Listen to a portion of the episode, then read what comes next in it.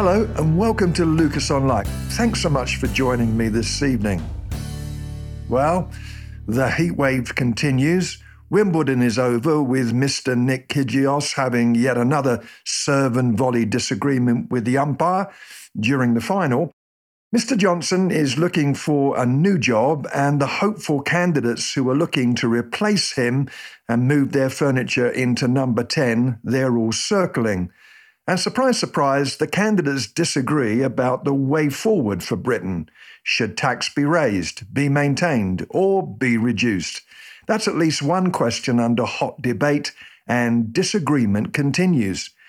Here in America, division continues following the recent Roe v. Wade decision, with lines sharply drawn between pro life and pro choice convictions. And of course, as we look back over the last two COVID stained years, we realize that the church has been a place of hot conflict and disagreement. It seems that we don't know how to disagree agreeably. Robert Shrum has said, too often today, we are trapped in an angry public square where those on the other side are seen not as opponents but as enemies, and the loser, in effect, tries to burn down the stadium. This is a fateful danger to democracy. In all of this shouting and disagreement, let's hear what Scripture has to say to us as the people of God. Ephesians chapter 4, 31 and 32 in the Good News Bible exhorts us like this Get rid of all bitterness, passion, and anger. No more shouting or insults. No more hateful feelings of any sort. Instead, be kind and tender hearted to one another and forgive one another as God has forgiven you through Christ. The first of two shows, then, on how to disagree here on Lucas on Life. Perhaps you've done it. You've looked around at the local church that you're part of, and while you celebrate the good and beautiful things about it, you've wondered, looking back, what must it have been like to be part of the early church? Persecution and pressure aside, when we look back into history, we can wear rose tinted glasses we can get the notion that the early Christians bounced from miracle to miracle, a portrait of perfect harmony and togetherness. In fact, the opposite is true. The New Testament makes that clear. Let's remember that the early church was birthed into a culture that was extremely divided. The Jews hated the Gentiles, and the feeling was mutual. Insulting words were exchanged the Jews would call the Gentiles the dogs. And then there was division between the religious elite, like the Pharisees, and the ordinary people. The Pharisees had put together a labyrinth of irrelevant rules and regulations that seemed to make following God impossible. They had 269 regulations just about eating a meal. They debated about whether you could pray if you were in the top of a tree, how much you could greet a widow at a funeral, how much you could congratulate a bride on her wedding day. They even debated the utterly irrelevant issue of if you were baking bread while naked and then wanted to offer that bread as an offering, was it unclean? That one's been worrying me for quite a while. The word Pharisee is the Greek word parousia the separate ones. There was a huge division between them and the ordinary people. And then the Jews hated the Samaritans. They would add miles to their journeys to avoid going through Samaritan country. That's why when Jesus told the story of the Good Samaritan, it really was a shocker to the listeners, and the Samaritans returned the favor. Of course, everyone hated the Romans. They were the occupying forces. And so this was the culture into which the early church was born, an ideal situation for major conflict and disagreement. And when we turn to the New Testament and we look at books like the book of Acts, 1st and 2nd Corinthians, and the Gospels, we see that there were tensions. Tensions even on Jesus' team there was tax collector Matthew, who had a franchise from the Roman government as a tax gatherer. The ordinary Jewish people hated him. They saw him as a lackey for the Romans. He had sold out. That man, Matthew, was on the same Jesus team as Simon the Zealot, a man who hated the government. In other words, when we look back and we see at least three occasions of tension in Jesus' team, people having a row with him standing right there, we see that it was not a bed of roses, rather a context for conflict. Over the last couple of years, in churches across the globe, there have been hot buttons that, if we push them, the arguments start to begin. Here's a few hot topics issues like racism, gender, bathrooms. Here in America, guns, vaccines, Biden, Trump. Universally, masks, LGBTQ, environment, war, abortion, coming back to America again, or maybe it's an international issue, border control, refugees, big government, small government. If we're looking for a fight, there are plenty of issues for us to choose from. And so often, when we disagree in a way that is unhelpful, the motive becomes about winning. It's about me being right and you being wrong, and it's my duty to set you straight. The reality is that over the last couple of years, people have left churches that they've been part of for many years. Families have even been divided because they couldn't come to a place of agreement. And for church leaders, especially, there's been a pressure to speak up, to take sides. You're condemned if you don't have an opinion. Social media has fueled the problem with people on Facebook making statements like, if your minister doesn't preach about this, then leave the church.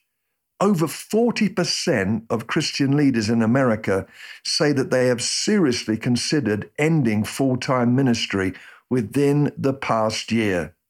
Disagreement.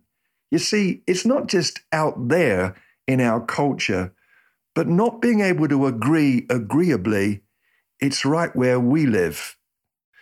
This evening's show is the first of two where we're thinking about conflict and disagreement.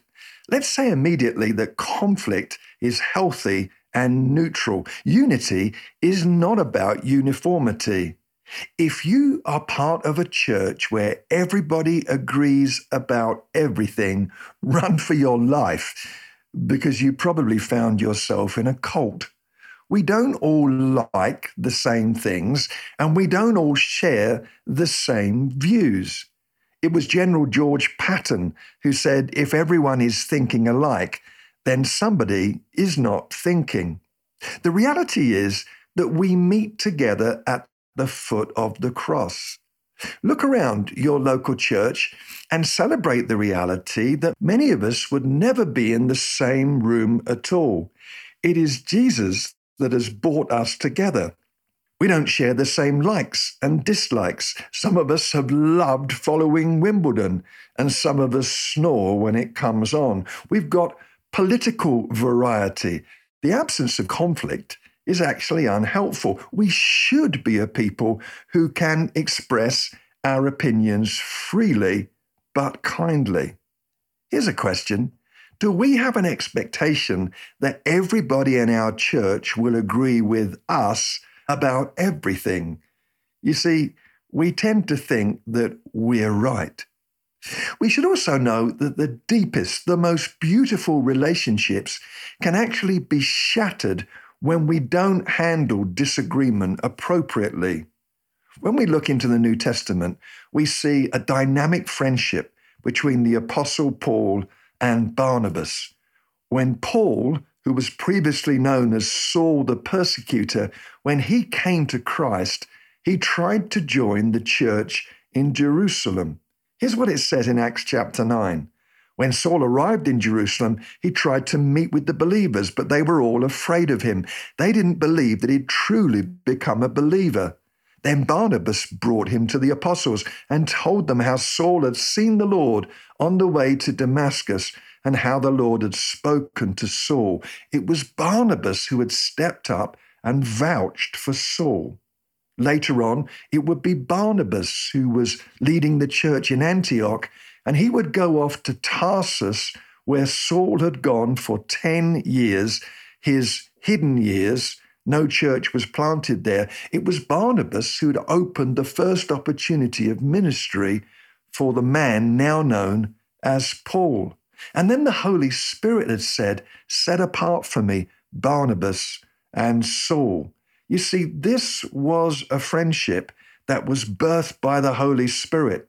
They'd shared a first missionary journey with incredible effectiveness, and they'd actually endured a clash as well. You can read about it in Galatians chapter 2. But sadly, there comes a time when Barnabas and Paul have a very sharp conflict, so bad that they actually separate and they never work together again. It's sad because they never pray together about their conflict, even though the book of Acts is full of prayerful decisions, choices made, choices made after worship and fasting. But with Paul and Barnabas, it seems that their row, their argument, and subsequent parting was fueled by hurt rather than any sense of God's direction and wisdom. Shared prayer is hard to accomplish when we disagree, but it's surely the best thing we can do when we stop talking heatedly to each other and pause for a while to talk with God.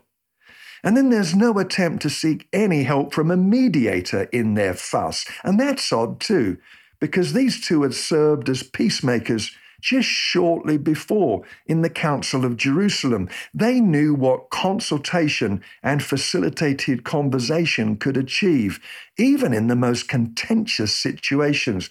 But they handled this disagreement by themselves and they handled it badly. And so it ended. Barnabas stomped off with his cousin John Mark and headed for Cyprus, and Paul recruited Silas and made his way to Syria and Cilicia. Both men continued to serve God, but not together. The deepest friendships, Holy Spirit anointed partnerships, can be destroyed when we don't handle disagreement in the right way. We're reflecting on how to disagree. One hint would be that we should always speak the truth in love because when we don't, we don't speak the truth. In Ephesians 4:15 we read, "We will speak the truth in love, growing in every way more and more like Christ, who is the head of his body, the church." Here's an awkward thing that I've noticed in the Christian community. It's the notion that if we're talking about politics, we don't have to act and speak like Christians. Somehow we get time out we consider that we've just got to stand up for the truth. But truth with love brings healing. Truth told in love enables us to grow. Truth in love produces change. Truth and love are the two necessary ingredients for any relationship with integrity. Love, because all positive relationships begin with friendship, appreciation, respect. And truth, because no relationship of trust can grow from dishonesty deceit, or betrayal. Everything springs up from the solid stuff of integrity. Perhaps in your situation, you found yourself speaking up for the truth, but there's not been much love in it.